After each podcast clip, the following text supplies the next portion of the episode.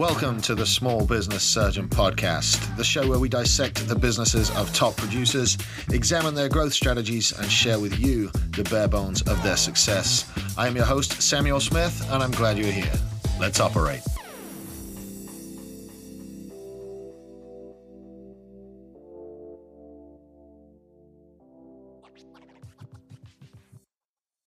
Hey guys, what's up? Welcome to this week's episode of Friday Fire. My name is Sam. I am the small business surgeon and I will be your host today. I wanted to say thank you so much for tuning into the show, guys. I love talking to you all every week. I love doing the interviews and I love all the likes and comments and reviews that you all have left us over the last couple of years. So thank you so much for that. Thanks for following along. Uh, for those of you that are new to the show, on Mondays we have interviews from around the world of business. We've got some of the top entrepreneurs, we've got authors we've got CEOs, we've got all kinds of folks uh, making money in all different kind of ways, sharing their stories. And then on Fridays, like today, I give you all a little bit of something to reflect on for the weekend with Friday Fire. And today's topic for Friday Fire, guys, is the bad days the bad days. What happens on the bad days? How long have you all been entrepreneurs?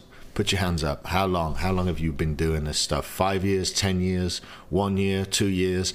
You know by now that you have weeks of great success and you have weeks of great stress.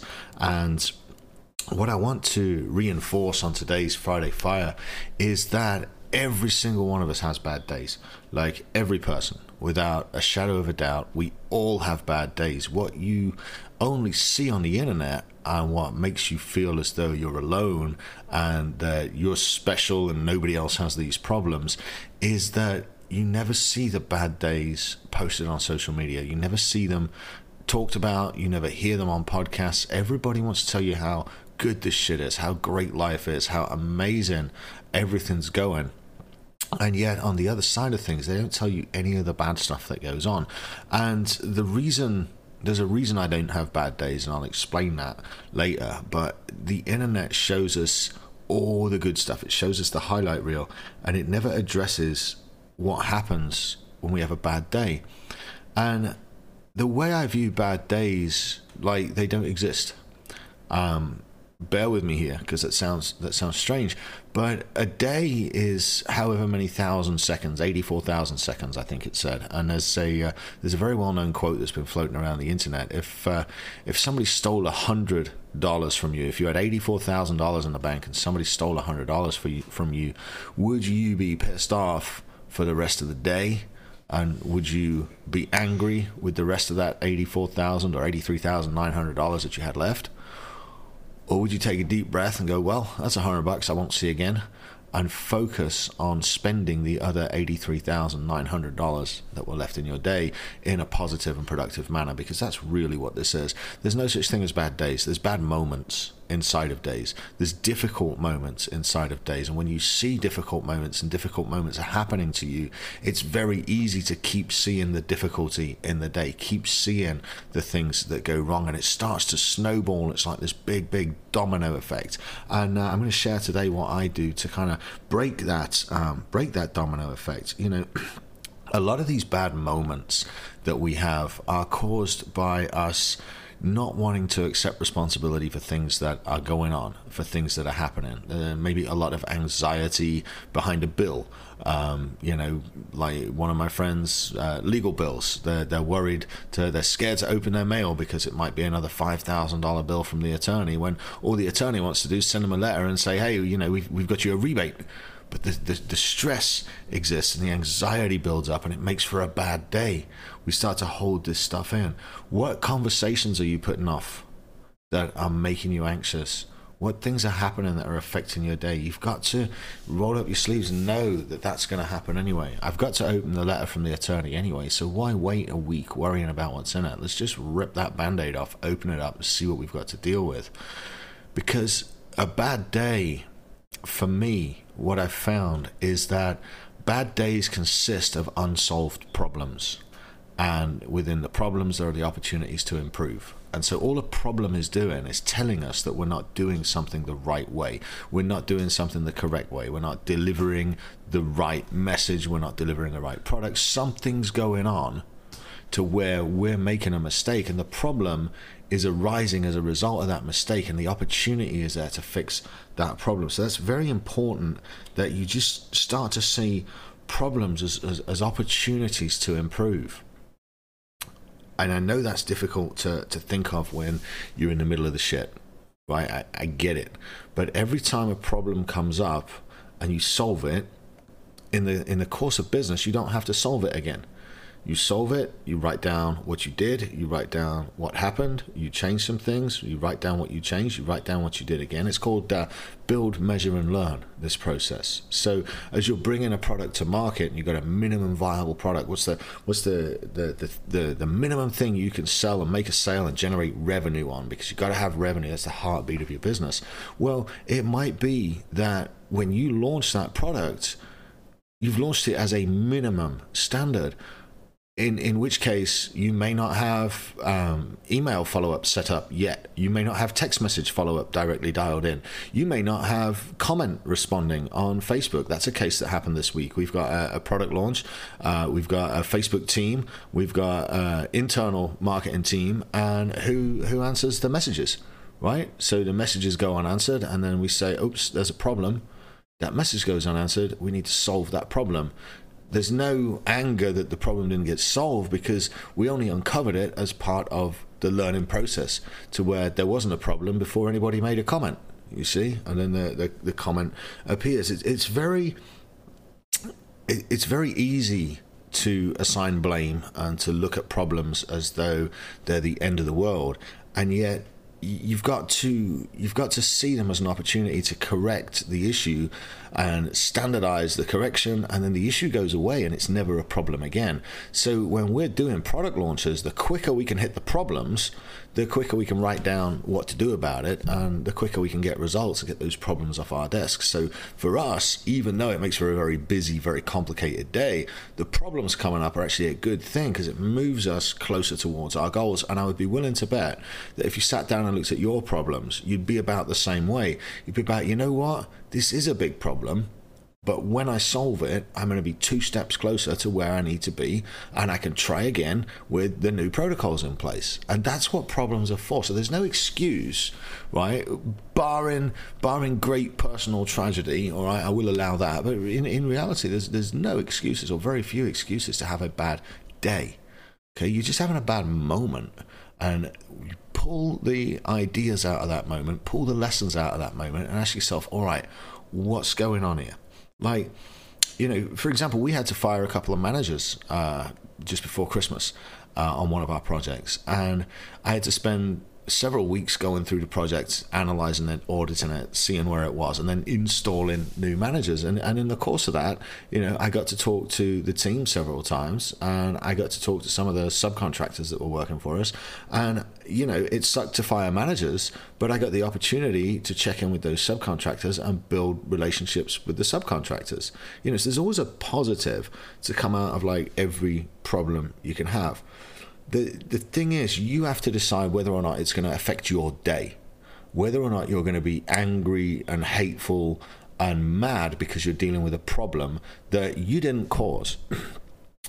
now, most of your problems are not they're not going to be caused by your own actions. Uh, as an entrepreneur, especially, all of your actions uh, you you are you are trying with the right intent to move the business forward, right? So most of your problems are going to come from your actions in explaining and teaching other people their actions within your company.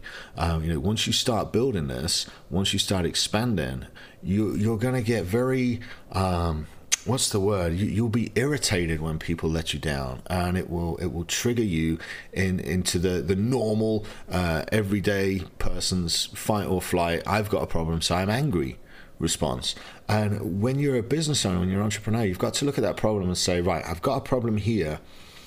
And I think we focus too much, by the way, on, on blame for the problem and not the responsibility for the solution. Now, I will tell you this as a, as a business owner and as, as anyone with problems, the resp- it doesn't matter who made the fucking problem.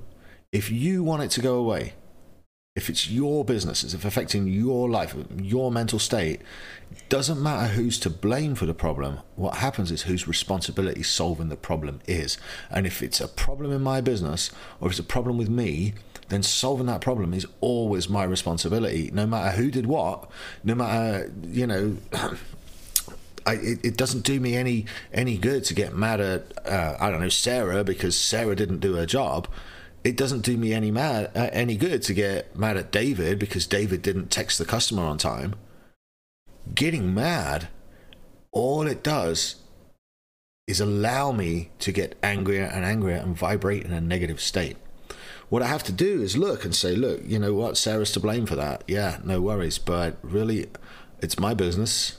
I assigned her something, she didn't do it and I didn't follow up in time and I didn't step between her and the customer and I thought she was doing her job and well that's my fault.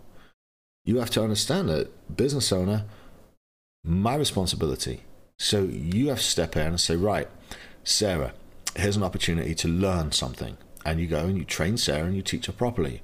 But if you get mad at Sarah, if you get confrontational with Sarah, if you yell at her and said, You didn't do your job, you should be doing this, you should be doing that, you should be doing the other, what that does is it, it enrages you and you're venting all of this rage at, at, at a mistake that, you know, everybody has mistakes. Like that's just just a fact of this. You you are you, you are essentially grooming and educating people behind you in the course of business to do the tasks that you've learned and that you teach them and that you delegate them. So for you to expect them to come in and not make mistakes, you're setting yourself up for failure. Right? But then for you to be angry with them when they do make mistakes, that's a waste of energy. That's a waste of emotions. You've got to look at that and say, right, this has happened. It's going to stay having happened there's nothing I can do about the fact that it's happened. What I can do is from now forward, I can draw a line under this and I can say, right, what are the solutions we need to find for the problem? And what I've found, if you turn that around on itself, and every time you get a problem during the day, right, you don't manifest anger. You don't say, well, for fuck's sake, what's this guy done that he shouldn't have done now? Who the fuck let him do that? Why is he doing this? What's going on here? If you, if, if you drop that, and you drop that attitude and say, right, here's the problem. I see where we're at. Okay, what can I do to fix this? What solutions do I have available to me now that I can make this problem go away for my customer? What do I have available to me now where I can turn this problem into a teaching moment for my employee or for my subcontractor? What can this teach me? How can we take this and improve on our process so this problem doesn't happen again? What part of this went right? What part of it went wrong? And what can we do better next time? Right? And no matter what problems you have, if you approach them with that framework and with that mindset that this this is no reason to shout at somebody. Look, if you've asked somebody to do something once and they get it wrong, it's a failure on you for failure to educate them and failure to guide them and for failure to monitor their work. And I've been I've been guilty of that. You know, somebody comes in with a great resume and they knock out the first two weeks and they look good. You kind of stop looking at them. But as a business owner, when they hit a problem, it's your responsibility. And so,